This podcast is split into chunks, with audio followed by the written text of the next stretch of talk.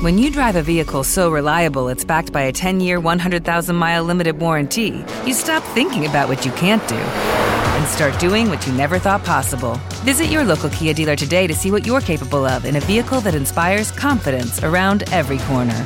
Kia, movement that inspires. Call 800 333 4KIA for details. Always drive safely. Limited inventory available. Warranties include 10 year 100,000 mile powertrain and 5 year 60,000 mile basic. Warranties are limited. See retailer for details.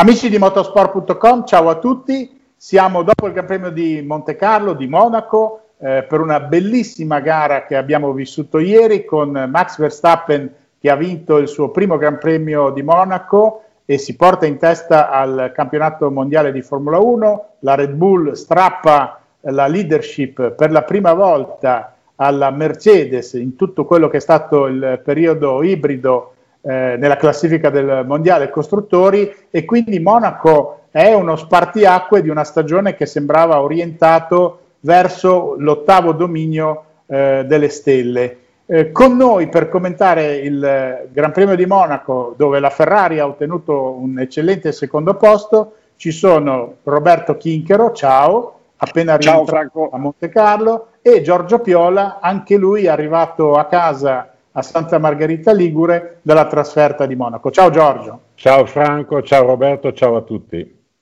Allora, Roberto, eh, questo Gran Premio di Monaco ha confermato intanto una Formula 1 molto vivace, molto interessante, con macchine che anche su un circuito come quello monegasco riescono a rimanere molto molto ravvicinate. Abbiamo avuto una qualifica praticamente con eh, 14 piloti racchiusi in meno di un secondo e questa è la testimonianza di come i valori cominciano a stringersi per il mantenimento di regolamenti simili e eh, c'è una convergenza delle prestazioni. Che idea ti sei fatto di questo weekend? Guarda Franco, io prendo, eh, parto dalla qualifica perché eh, è vero che quest'anno ormai siamo abituati a vedere delle qualifiche splendide, combattute fino alla fine. Alla però, faccia della garetta. Eh, alla faccia della garetta, di, la garetta di, che vedremo il sa, vedremo, vedremo. a questo punto mi hanno detto taci, aspetta, vedrai, poi giudica dopo, però di base io credo che comunque quello che, quello che stiamo vedendo è, mo- è, molto affascinante, molto bello, molto entusiasmante. Sabato c'erano quattro piloti nell'ultimo giro che puntavano alla pole position e tra questi quattro piloti, tra l'altro, non c'era Lewis Hamilton, eh, tanto per, per, per, dare un'idea. E quello da, già fornisce un, è un termometro importante per capire l'equilibrio di valori in campo che abbiamo visto a Monaco. E, e se le monoposto sono diventate quattro, il merito è stato anche della giunta un po' a sorpresa delle due Ferrari che chiaramente si sono confermate eh, direi subito da giovedì, ne avevamo parlato giovedì. Eh, però sai, fino a quando non vedi la, la, la, qualifica, fino a quando non vedi la sessione dove si parte tutte la pari col, par, col parco chiuso, con gli stessi carichi di carburante, non, c'è sempre un po' il dubbio, no? alla fine dopo tanti anni e anni in cui abbiamo visto poi nei momenti clou la Mercedes aprire tutto quello che ha e, e, e mettersi davanti, resti un po' traumatizzato da, da questa sequenza di, di, pole position, per cui fino alla fine c'era ancora un margine di dubbio. Invece la Ferrari c'era davvero, l'ha confermato poi ieri, ieri in gara Carlo Sainz, eh, credo che ne avesse un po' di più Verstappen, però a Monaco se fosse partito davanti credo che eh, Sainz o Leclerc, adesso poi ne parleremo, avrebbero avuto tutto quello che serviva per portare a casa, portare a casa la gara. Quindi un esploit a sorpresa, credo che eh, forse non si aspettavano neanche, neanche, in casa Ferrari. E un altro termometro è proprio eh, Carlo Sainz che buon secondo, un piazzamento che credo avrebbe firmato, come anche lui stesso ha ammesso, eh, senza, senza, esiti alla, eh, alla vigilia della trasferta, in realtà è sembrato quasi andargli un po' stretto alla fine. E questo perché si è reso conto di avere una vettura che di fatto gli poteva, gli, tecnicamente gli poteva permettere di vincere la gara.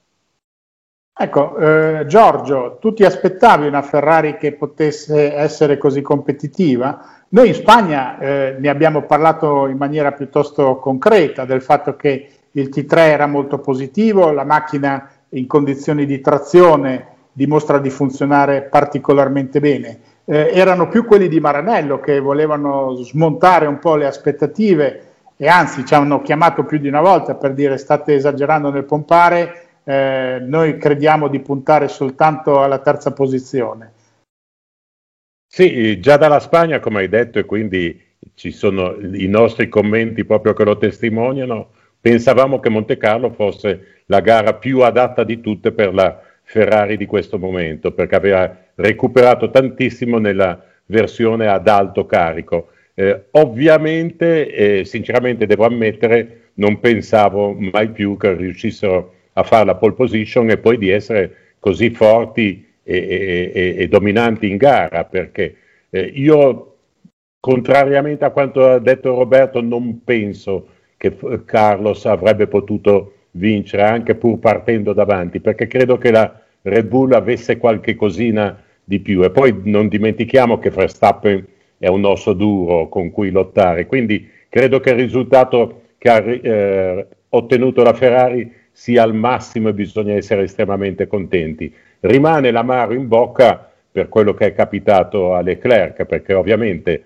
se le Ferrari fossero state due in gara, ecco che quindi magari i, i giochi potevano pendere un po' di più, ancora meglio per la casa di Maranello. Comunque, accontentiamoci di questo recupero, dobbiamo essere contenti, la gara è stata bellissima, ha vinto Verstappen, quindi molto bene per la lotta per il mondiale, perché quindi potrà dar fastidio a Hamilton e quindi la stagione che è già partita benissimo promette di andare avanti ancora meglio e contenti di, di una Ferrari così competitiva su una situazione di circuito come quello di Monte Carlo. Adesso aspettiamo la conferma anche sulle altre piste. Comunque l'altra nota positiva, che lo abbiamo già anche commentato nei giorni precedenti, è come Carlo Sainz si è ritrovato perfettamente a suo agio su questa monoposto. A Monte Carlo eh, bisogna avere la macchina vestita co- eh, addosso come un vestito fatto dal sarto su misura e evidentemente adesso lo spagnolo è in grado di gestire la monoposto al limite. C'è stata la sbavatura in prova, però eh, in gara è stato veramente perfetto, non il minimo errore, ha spinto tutto quello che poteva e il suo secondo risultato è veramente fantastico. Roberto, la domanda è d'obbligo a questo punto. Eh, la Ferrari ha, aveva una rossa in pole position e non è riuscita a partire con Charles Leclerc. Tu che idea ti sei fatto di questa gestione dell'incidente che ha condizionato eh, la prestazione del Monegasco? È la maledizione di Charles Leclerc a Monte Carlo? È una Ferrari che a un certo punto magari doveva dire al suo pilota hai la pole position, non esagerare eh, a costo di perderla, è una Ferrari che non ha saputo eh, controllare nel modo corretto una macchina che poteva partire davanti e vincere il Gran Premio. Che, che, che, che chiave prendi dal mazzo per la lettura della gara? Ma allora, guarda, eh, io pa- pa- partiamo dal sabato perché poi alla fine la domenica certo. eh, è stata influenzata dagli episodi del sabato. Io credo che lui, eh, parlo di Leclerc, eh, in realtà dove, era obbligato a spingere in quel momento perché dietro di lui stavano migliorando Verstappen mi hanno detto anche Sainz, anche se io Sainz non l'avevo visto sui monitor, però mi hanno detto che anche Sainz stava abbassando. Sì, sì, sì, era in una fase e dopo la gara Dopo la gara anche Mercedes sosteneva che Bottas stava abbassando, quindi io credo che la pole di fatto non era nelle sue mani, quindi lui doveva spingere. E che ha commesso un errore. Alla fine ha commesso un errore che inizialmente, avendo poi conquistato la pole, eh, è, passato, è passato quasi in secondo piano, nel senso che ha conquistato la pole e, e che poi abbia picchiato meno, non dico chi se ne frega, ma quasi poi il conto è arrivato, è arrivato 24 ore dopo e, e, lì adesso si è messa la retromarcia e si è rivalutato quello di Leclerc come un errore grave. Perché al momento è sembrato, anzi addirittura per alcuni inglesi aveva anche fatto una, una furbata, no? No, per cercare questa, di... Però questa, questa escludiamola che... dall'inizio perché uno non disintegra una macchina, macchina per esatto. fare una furbata. la furbata l'abbiamo vissuta con Michael Schumacher che esatto si è fermato vicino al guardrail alla Rascas ma non l'aveva sbattuta la mano. E lì rischi anche, anche, la scocca, rischi in quel punto lì, eh, perché non eh. sai mai poi il triangolo della sospensione come va nell'urto, come, co, dove va a finire. E, e, quindi c'è stata un po' una retromarcia e, e, e, si è rivisto quell'errore di Leclerc in un'altra ottica, cioè l'ottica che di fatto ha pregiudicato poi il weekend in termini di risultato in gara, che magari non sarebbe stata la vittoria perché magari Leclerc non sarebbe partito in pole position, questo non lo, sap- non lo sapevo, però di fatto lui ha picchiato la macchina. Allora, io credo che eh, abbiano cercato, ovviamente ci hanno avuto tanto tempo a disposizione per analizzare, soprattutto prima, prima di intervenire, ehm, se si tratta di una circostanza sfortunata, cioè si rompe una componente che di fatto è nella zona eh, interessata dall'incidente, è una, è una coincidenza, mettiamola così, una coincidenza. Però è chiaro che la prima reazione che tutti abbiamo avuto, essendo un componente in quell'area, è che, è che fosse in qualche modo stata un, una componente sollecitata da, dall'urto che ha, avuto, che ha avuto contro le barriere. Per cui eh, poi Bino, Mattia Binotto ha detto non siamo neanche certi che siano ehm, correlate le due cose. Io, sai, distinto ti viene da pensare che in qualche modo, avendo picchiato il retrotreno e si rompe un semiasse, ti viene da pensare che in qualche modo, magari poi Giorgio lo potrà anche spiegare meglio, possa essere interessato da quello che Attenzione, sta dicendo. Robby, eh. eh, il termine improprio, non si è rotto il semiasse, si è sfilato il semiasse sfilato. dal lato ruota, dal lato portamozzo. Probabilmente, qui adesso poi ce lo spiega Giorgio, forse si è rotto il portamozzo, eh, quindi è una rottura diversa. E poi c'è stata eh, la, chiaramente l'attesa eh, per la decisione eh, se sostituire o meno, la, sostitu- sostituire o meno il cambio. Il, il, protrarsi della decisione chiaramente è stato indicativo di una situazione che non era proprio perfetta, altrimenti il problema non se lo sarebbero neanche posto.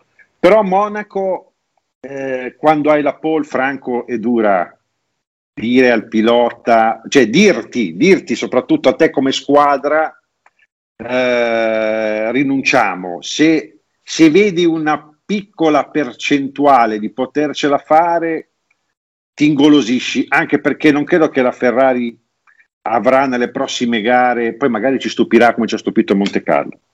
Eh, probabilmente tornerà nelle zone alte della classifica in Ungheria, se dobbiamo valutare tipologi- la tipologia di, eh, di, performance che ha confermato la, la, SF71 e forse si sono fatti un po' ingolosire, però non credo neanche fosse nei, eh, nei piani fermarsi nei giri di pregriglia, ovviamente. Per cui da doccia fredda, una doccia fredda, però eh, eh, è difficile, cioè se non conosci il motivo del, perfettamente il motivo del, della rottura è anche difficile fare la fotografia però, io ripeto, se ci fosse stato qualche rischio da prendere, eh, ieri era la giornata per prenderlo in teoria, perché parti un po' la Monaco e se non lo prendi ieri, quando lo prendi? Giorgio, tu che idea ti sei fatto? Allora, io eh, vi lancio la mia, la mia eh, posizione su questa cosa. Eh, io credo che Leclerc ha come abbiamo visto, sbattuto con l'anteriore destro nella parte entrante della chicane, ha quindi rotto l'anteriore, non era in grado assolutamente di voltare e quindi con lo sterzo rotto a una velocità folle perché stava andando veramente molto molto forte, è andato dritto per dritto. E con il posteriore eh, dest- sinistro abbiamo visto che la macchina ha fatto un salto bestiale sul cordolo, l'ha preso in pieno, mentre eh, chi al primo colpo di solito riesce a iniziare a voltare e il cordolo non lo prende con tutta la macchina, lì ha preso una pacca terrificante e credo che lì probabilmente il portamozzo ha sofferto la prima difficoltà. Quando è poi arrivato a sbattere prima l'anteriore, ma poi di rimbalzo anche il posteriore, e vediamo un cerchio eh, destro letteralmente accartocciato, ci sono le immagini e si possono vedere, eh, è evidente che il rinculo, eh, chiamiamolo, il termine poi giusto, può aver dato un secondo colpo al portamozzo.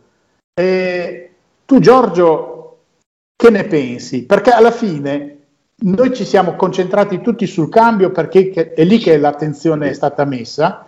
Sul cambio hanno fatto controlli con liquidi penetranti, sono andati a vedere i cuscinetti, perché poi in realtà se il cambio lo smonti lo devi sostituire. Quindi devi fare tutte le analisi sempre dall'esterno, non è eh, che ti vai a fare la verifica, guardi i dati telemetrici se hai visto qualche rottura, ma se no ti prendi dei rischi. E lì l'hanno azzeccata. Forse valeva la pena cambiare l'intero retrotreno, cioè sostituire anche il corner sinistro. Tu Giorgio come la vedi? Praticamente hai già detto tutto, è giustissimo quello che hai detto, è proprio un'analisi precisa di quello che è successo. Eh, partendo completamente, se abbiamo visto la sospensione anteriore destra si è aperta, niente più sterzo, lo stress, il primo stress verticale violentissimo sul corno, come hai detto, più il secondo stress poi trasversale, quindi c'è, c'è la componente di due stress che si sono aggiunti proprio sul corner di sinistra. Ora non voglio arrivare a, a come faceva Carlo Chiti, che quando c'è un problema di affidabilità raddoppiava tutto. No? Non, non, si può fare in Formula 1 di raddoppiare gli elementi, però visto che hanno constatato che il cambio era a posto dal, appunto dalle analisi, perché appunto come hai detto non si può assolutamente aprire, perché sennò a quel punto scatta la sostituzione. E sembra logico, almeno a, a me, ma credo che sia un po' anche un discorso del senno di poi, che sarebbe stato più più uh, saggio eh, cambiare completamente tutti gli elementi della sospensione, non solo quelli che sembravano aver subito il danno maggiore, ovviamente la, la parte, il corner di destra era tutto fracassato, quindi è ovvio che andava sostituito, ma a quel punto lì eh, c'era tutto il tempo possibile, credo, per sostituire anche tutta la parte sospensione di, di sinistra e quindi il portamozzo, che credo, come hai detto tu, è, eh, si è parlato appunto di semiasse in maniera impropria perché ovviamente eh, girava libero, non, non era più eh, funzionante, però è ovvio che ha ceduto proprio il punto di attacco, l'assemblaggio col portamozzo posteriore sinistro e quindi purtroppo il problema è, è nato da, da, da questo fatto. Ecco, chi ha fatto le verifiche Ferrari, giusto per chi ha analizzato singolarmente i pezzi non aveva visto nessuna cricca. Questo è un dato di fatto, riconosciamolo come attenuante nell'attività di Maranello. È evidente che eh, spesso le Formula 1 un impatto lo reggono, due impatti nello stesso punto eh, generalmente creano delle problematiche e lo abbiamo visto anche a livello di telaio, quando ci sono degli incidenti dove si sbatte a un primo colpo e viene assorbito perfettamente, se poi invece c'è un secondo colpo succede che la macchina poi letteralmente rischia di aprirsi. E questo no, è una cosa scusa, che può essere abbia... successa. Abbiamo visto anche in passato, sai io purtroppo ricordo, ma non esattamente la data, io mi ricordo una volta una Red Bull che con l'anteriore è passata su un cordolo nell'altra direzione cioè non eh, andando sopra il cordolo, ma ritornando dal cordolo verso la pista e si era aperta completamente Successo in Austria, anteriore. me lo stai ricordando e mi viene in mente. La chicane in alto eh, dove c'era questa problematica, se ti ricordi avevano aggiunto delle zone di cordolo eh, proprio perché non andassero troppo al di là e chi era andato oltre e poi rientrava letteralmente strappato perché il materiale lavorava al contrario. Eh sì, e quindi presumo appunto la sommatoria delle due eh, stress subiti, quello verticale saltando sopra il cordolo, quello trasversale dalla botta, come l'hai definita tu, di rinculo, eh, possa aver giocato, anche se visivamente con i controlli che hanno fatto, ovviamente non si vedeva ne, nessun cedimento, strutturale almeno. Vediamo Grazie per il chiarimento molto interessante perché se non altro ai nostri ascoltatori diamo una chiave che no, non prescinde dal fatto che eh, ci sia stato comunque un errore nel non cogliere il problema, ma almeno dà una valida attenuante a, a quanto è accaduto alla Ferrari di Leclerc. Eh, Roberto, torniamo all'analisi della gara. Eh, abbiamo visto allora una Red Bull regina di Monte Carlo, eh, Leclerc principe che usu, fa l'usurpatore di un ruolo che doveva essere di Leclerc che giocava in casa, però abbiamo anche visto una Mercedes gravemente in crisi. Per la prima volta nell'anno l'abbiamo rivista, sembrava la macchina dei test invernali all'improvviso, come se quattro Gran Premi in mezzo non ci fossero mai stati. Sì, ed è strano, eh? perché eh, è vero, Monte Carlo è una pista tipica, lo sappiamo, l'asfalto è diverso, la conformazione è, è unica, però è anche vero che eh, Mercedes a Barcellona era sembrata in crescita, eh, la macchina era andata molto bene e c'era stato anche il contributo di una strategia eh, impeccabile nel, che, per, che, ha permesso poi a Hamilton di, di avere me, la meglio su Verstappen. Però a Monaco, eh, no, già giovedì quando ha messo giù la macchina eh, si vedeva eh, rispetto a Ferrari si vedeva moltissimo. Quanto eh, stesse faticando Hamilton, soprattutto eh, alla Rascass, eh, al portier, al tornantino, eh, c'erano due o tre punti in cui lui usava veramente tanto più sterzo, era obbligato a usarlo perché la macchina chiaramente non gli scivolava. lui ha identificato un paio di aree di intervento, non ci ha voluto dire quali, c'è stato um, un briefing la sera, lui ha pensato che la squadra si sarebbe mossa um, in quella direzione come probabilmente avviene spesso, non dico sempre ma spesso. Invece poi sabato um, hanno, hanno, intrapreso un'altra direzione e credo che eh, a indispettire Luis sia stata anche la modalità con cui hanno gestito i giri di riscaldamento della gomma. Credo che lui ne volesse fare addirittura tre prima di lanciarsi, invece ha avuto direttive differenti che non hanno funzionato e, ed clamorosamente si è ritrovato settimo anche perché di fatto la gomma non è mai entrata in finestra, per cui lui non riusciva a spingere. Tra l'altro lui ha investito come sempre molto tempo con gli ingegneri per cercare di portare la macchina dalla sua parte, cioè lui si conosce come nessun altro, sa che vuole un certo tipo di macchina e lui lavora con gli ingegneri per, per avvicinare la macchina al suo stile di guida. Invece Bottas eh, è, un, è un pilota che si adatta di più a quello che ha.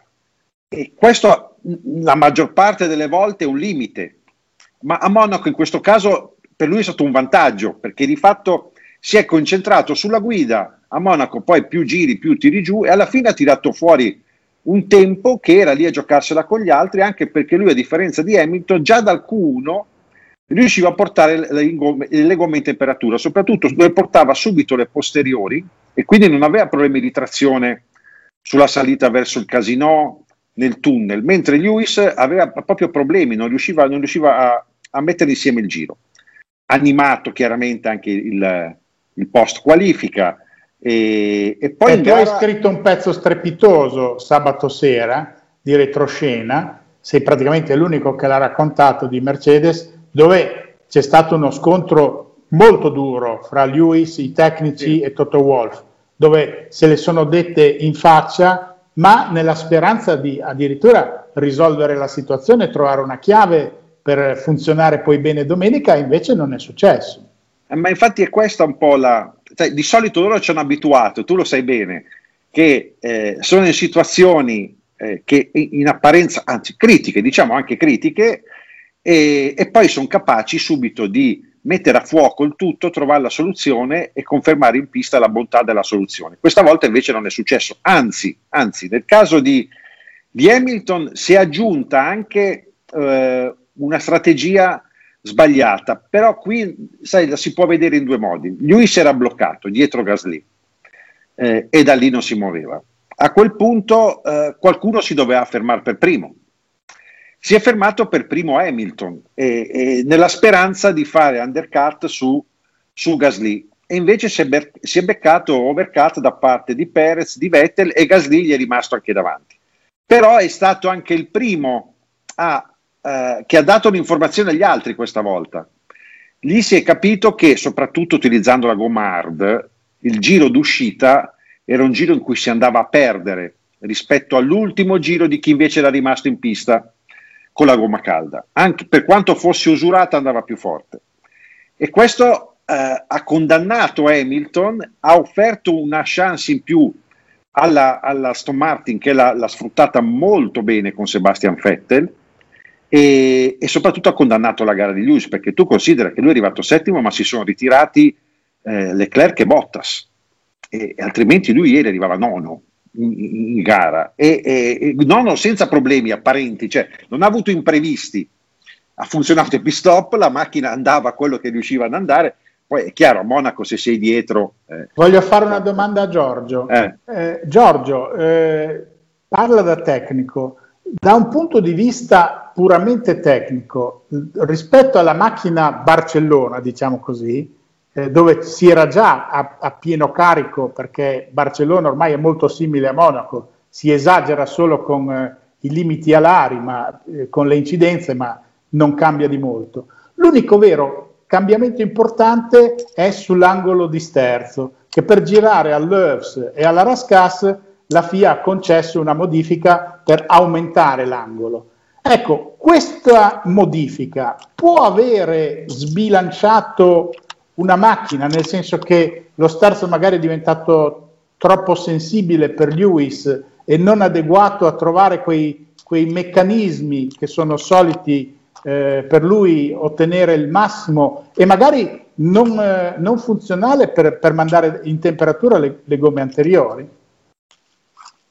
Non credo proprio soltanto l'angolo dello sterzo, credo proprio tutto l'avantreno fosse il centro del problema. Difatti l'ho anche segnalato facendo una foto nell'unica visita che abbiamo potuto fare in pit lane prima delle prove sabato dove tutte le monoposto erano ormai pronte perché ci hanno fatto andare proprio un 15-20 minuti prima che iniziasse la sessione delle prove.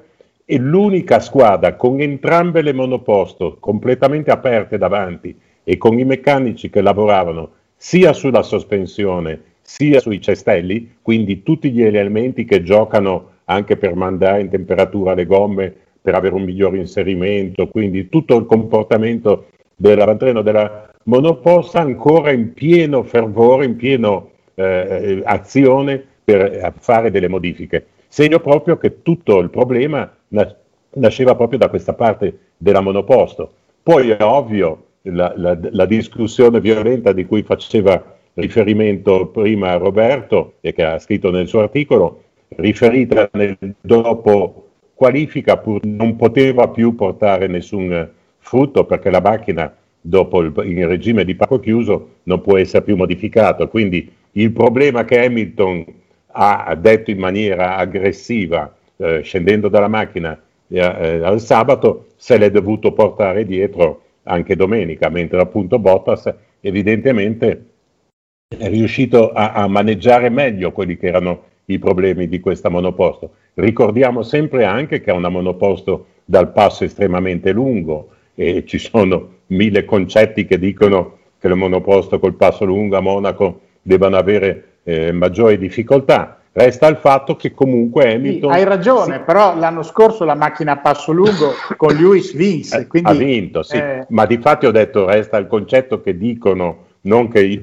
lo credo. Eh, sta di fatto che la cosa buona che a me piace sempre di Hamilton, che subito da giovedì ha segnalato che la monoposto a Monte Carlo non, non poteva garantire diciamo, il solito risultato di sempre. L'elemento strano è stata appunto la capacità di Bottas in questo caso di riuscire comunque a, a, fare un ottimo tempo e di riuscire a essere in gara in seconda posizione fino al momento del pasticcio ai box.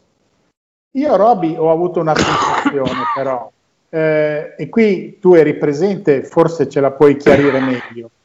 Fino a ieri l'altro continuavano a dire vinciamo e perdiamo insieme, siamo un team, non facciamo polemiche.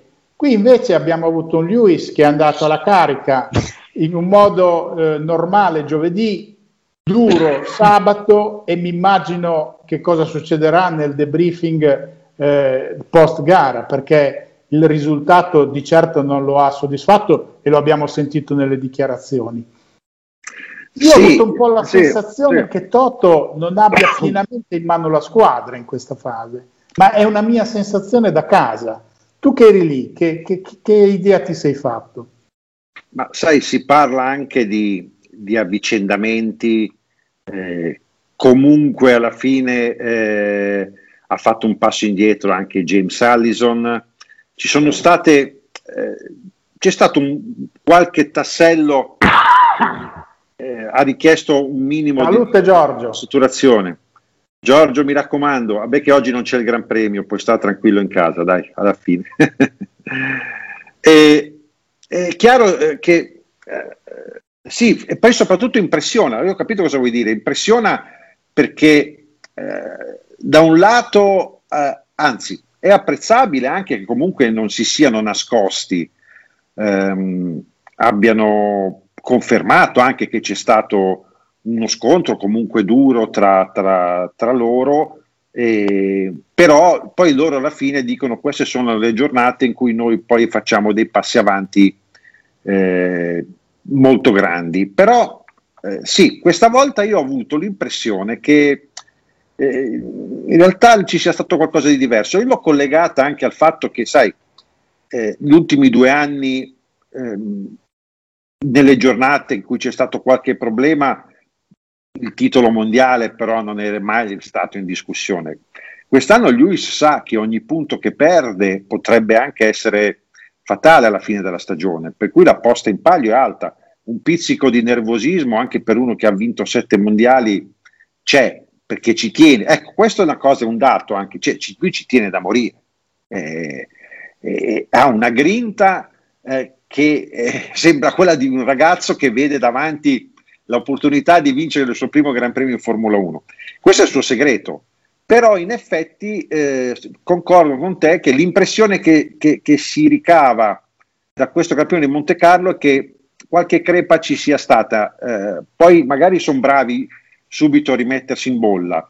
Però credo che oggi il debriefing a, a Brackley non sarà proprio una chiacchierata rilassante, come tante volte invece eh, hanno, hanno, avuto. Ho avuto anch'io questa sensazione. Sì, Monaco eh, forse resterà un episodio, però è una situazione che va monitorata perché se si trascina rischia di essere qualcosa di più. Ecco Giorgio, la notizia che abbiamo ricevuto questa mattina, che in qualche modo fa un po' sorridere perché eh, normalmente con un martello e, e, e, un cacciavite di solito si riesce a liberare una ruota. Eh, la macchina di Valtteri Bottas è partita alla volta di Brackley con sta maledetta gomma soft ancora attaccata al portamozzo e riusciranno a smontarla solo nel momento in cui arriverà a casa. Eh, che, che, significato ha questa cosa? Perché è la prima volta che vediamo una Formula 1 che non riesce a cambiare la gomma, eh, probabilmente perché si è proprio spanato il dado eh, di serraggio. Sì, evidentemente loro vogliono fare un'analisi perfetta in fabbrica a Brackley, evidentemente con strumenti che non avevano a Monte Carlo e nel rischio di danneggiare, quindi poi non riuscire a capire cosa è stato il problema, perché è la prima volta che succede una cosa del genere, hanno preferito questa opzione. E evidentemente non abbiamo, ieri parlavamo con te nel, nel dopogara di vedere l'angolo, il, il punto esatto in cui Bottas si è fermato, se ci fosse anche una componente che fosse andato leggermente fuori posizione, quindi il meccanico non abbia più inserito la pistola in maniera eh, a 90 gradi, in maniera precisa, ma l'abbia infilata leggermente con un angolo che abbia provocato la spadatura. Sono tutte problematiche che devono risolvere e cercare di capire a fondo perché la cosa non, non succeda più. E quindi ovviamente hanno optato per questa soluzione che fa un po' divertire. Fra l'altro, eh, a volte le dimensioni delle macchine per essere caricate sul camion sono proprio in modo da, che non pensano di poter, non c'è l'opzione di avere la gomma attaccata, ci sono delle, gomme, eh, delle ruotine molto sottili, adesso non l'ho più visto come sono queste operazioni perché non, non, non abbiamo più accesso, però potrebbe anche... Scusate, ho mangiato una caramella nel frattempo prima mi è andata di traverso della velocità. Comunque potrebbe esserci stato questo problema, ma comunque sta il fatto che loro vogliono assolutamente capire cosa è successo e quindi per nel rischio di danneggiare e compromettere le prove de, de, de, del misfatto lo faranno tutto in fabbrica. Ecco, i dadi sono fra quei particolari eh, di questo regolamento folle eh, di omologato. tutto omologato che eh, di fatto non è modificabile se non per ragioni di sicurezza. Quindi o riesci a dimostrare che hai avuto un problema legato alla sicurezza eh, e all'affidabilità, se no non lo puoi modificare. Può essere che si è esagerato eh, nell'andare a cercare la leggerezza di ogni singolo particolare. Sappiamo che in Formula 1 ogni grammo alla fine produce una prestazione, più che andare a cercare il limite nel numero dei giri di filetto, perché nel momento in cui si vuole fare eh, pit stop da due secondi, un giro più di filetto costa tempo e quindi si cerca di avere filettature il meno possibili, ma le filettature eh, con meno giri garantiscono poi un serraggio minore. Eh sì, per, però Franco, lo, lo, hai detto anche tu adesso e lo, lo, l'ho ribadito io, questi componenti sono omologati, quindi questo dado quante migliaia di volte sarà stato svitato senza av- arrivare mai a un problema così grosso. Sicuramente dei problemi ci sono perché quando potevamo stare ai box e vedevamo i cambi gomma, ogni tanto capitava che qualche ruota mi rimanesse bloccata e lì vedevi che partiva subito l'indagine, cambiavano la pistola, la guardavano per capire esattamente cosa c'è. Forse potrà esserci stata qualche eh, miglioria, qualche ulteriore sofisticazione nella pistola, perché abbiamo visto per esempio a Imola, io ho fotografato dall'alto la pistola della Ferrari che aveva quel famoso uh, levetta in più che comandava persino il crick di sollevamento dell'avantreno. Quindi in questa zona qui possono aver lavorato sul numero dei giri o sulla pressione, eh, ci può essere stato qualcosa, però quel dado ha funzionato benissimo eh, per migliaia, migliaia di volte e sicuramente non è stato modificato a Monte Carlo né potrà essere modificato ulteriormente. Ecco, la cosa che vale la pena chiarire, non c'entra niente la filettatura, perché se no non chiude la ruota, cioè si sfila e, e, non si riesce più a mettere, e questo nel tempo l'abbiamo visto più e più volte, che si spani il dato invece è una cosa abbastanza inusuale. Eh, torniamo a Roberto. Allora, Roby, eh, l'altra cosa molto interessante è che eh, Norris con la McLaren riesce a essere molto molto consistente, continua a essere una spina nel fianco della Ferrari. La Ferrari teoricamente aveva due punte con cui riuscire a conquistare punti fondamentali nella lotta per la terza posizione nel mondiale costruttori. Il ritiro di Leclerc ha lasciato il solo Sainz, però Norris eh, è lì, è consistente. Di McLaren però ce n'è una sola, quella di Ricciardo addirittura è, è una macchina doppiata. Io, io questo, questo, questo, dato, l'ultimo che hai detto di Ricciardo, non me lo spiego. Non me lo spiego eh, e nessuno riesce a trovarle, almeno eh, neanche lo stesso Ricciardo se lo sa spiegare, perché eh, lui sta vivendo un po' un incubo.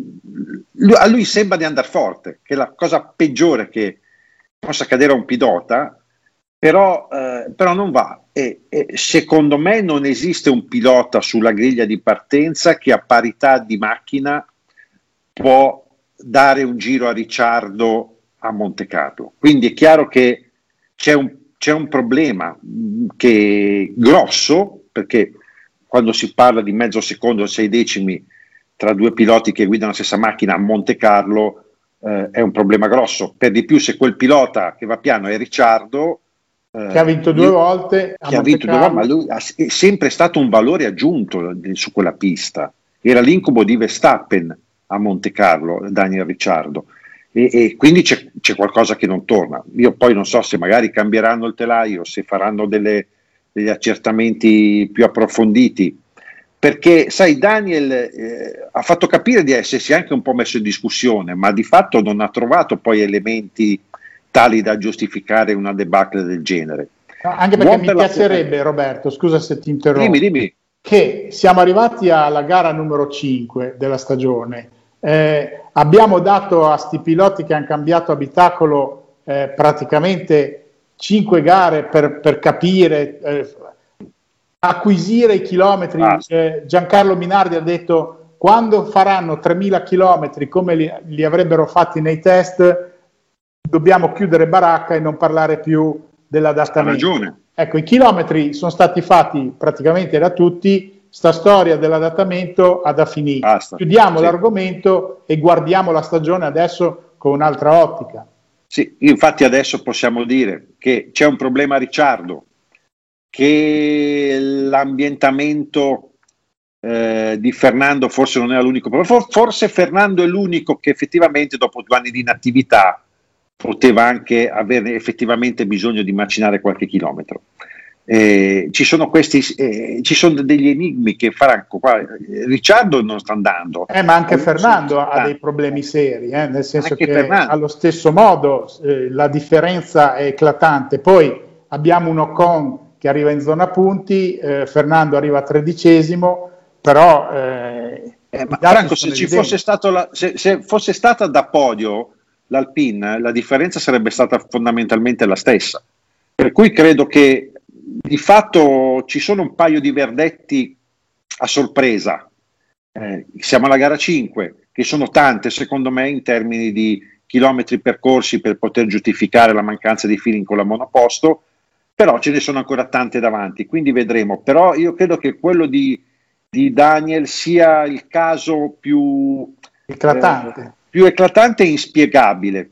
Buon per Ferrari che di fatto eh, la McLaren stia facendo eh, punti soprattutto con Norris perché questo consente a, a, a Ferrari di essere a un soffio. Ieri ha guadagnato tre punti, sono penso a due o tre lunghezze, adesso vado a memoria, due, dalla, due, da, due. Da, dalla McLaren quindi al di là poi della, della giornata o del weekend monegasco in cui la Ferrari ha giocato con le grandi, poi l'obiettivo stagionale comunque resta quel terzo posto, non devono perderlo di vista. E in questo caso direi che sono lì, dopo cinque gare, sono lì che se la stanno giocando. Giorgio, tu che visione hai eh, del fatto che ci sono macchine così regredite come l'Alpine? Inspiegabile il fenomeno dell'Alpine perché l'anno scorso aveva fatto una stagione in crescita pazzesca, anzi quando hanno presentato la monoposto all'inizio dell'anno io l'avevo definita come una delle più radicali, soprattutto all'avantreno mi aveva sorpreso la enorme differenza e, e la maggiore sofisticazione del progetto rispetto alla vettura dell'anno prima.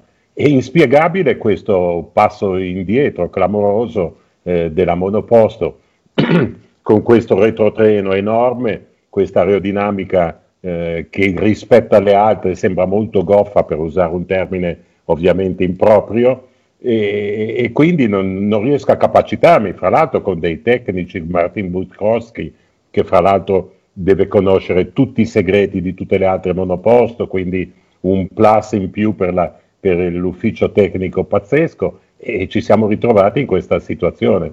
Con Alonso che credo che sia abbastanza disperato perché dopo aver visto l'anno scorso la monoposto così in crescita essere così entusiasta di ritornare in Formula 1 sicuramente non gli fa piacere ritrovarsi invece con una monoposto non competitiva. Ecco, sembra una maledizione però della sua seconda parte della carriera, nel senso che dove sì. arriva lui il compagno di squadra dovrebbe preoccuparsi, perché se arriva lui è, è una stagione dove la macchina sicuramente non funziona e questo è clamoroso. L'altra e l'ultima domanda che volevo farvi è con il risveglio del volpacchione eh, Sebastian Vettel, quattro volte campione del mondo, che a Monte Carlo trova una gara di orgoglio e si porta a un prestigioso quinto posto con un'altra macchina in difficoltà, l'Aston Martin. Vuoi cominciare prima tu, Giorgio? Sì, eh, avrei visto che incominciava ad annuire perché, come ben sai, mi fa molto, mi fa molto piacere questo risveglio di Vettel perché ormai tutti lo consideravano finito. O, o, oddio, o, purtroppo negli ultimi anni, soprattutto due anni fa, ha fatto tanti errori in una stagione che invece avrebbe potuto essere molto più positiva per lui. Però è ovvio che sia nella passata stagione sia all'inizio di questa il suo morale e la sua motivazione forse aveva subito dei grandi colpi.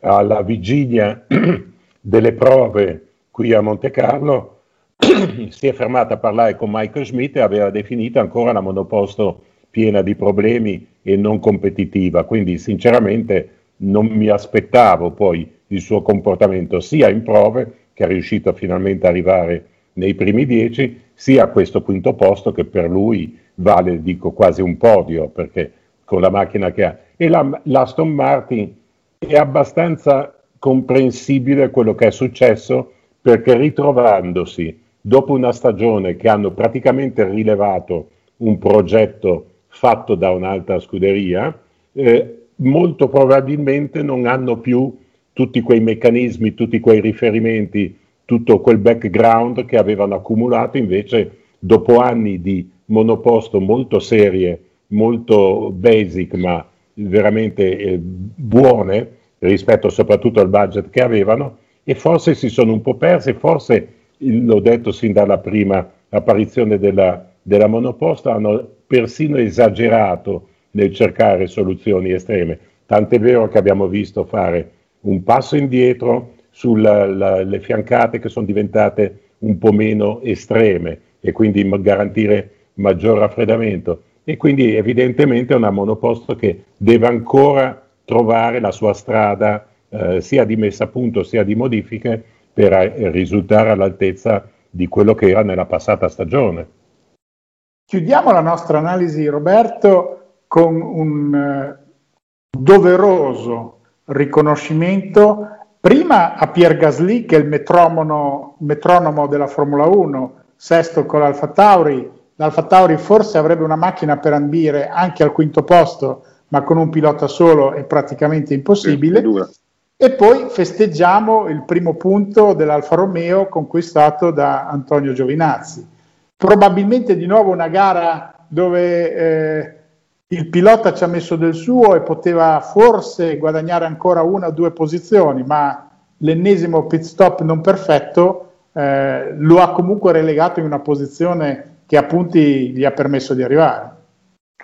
Eh, sai, eh, mi dispiace molto che eh, non sia stato, almeno io non l'ho visto eh, in diretta, l'ho visto poi dopo, mostrato il sorpasso di Giovinazzi a Ocon nel corso del primo giro, perché al via Giovinazzi eh, perde eh, una posizione su Ocon, decide di non rischiare e fa bene perché rischiava il contatto, quando poi sono arrivati alla frenata al tornantino, che non si chiama più Loves perché se no mi hanno detto di tornantino, se no non si capisce, all'interno ha sorpreso Ocon e, e, e l'ha passato con un sorpasso bellissimo.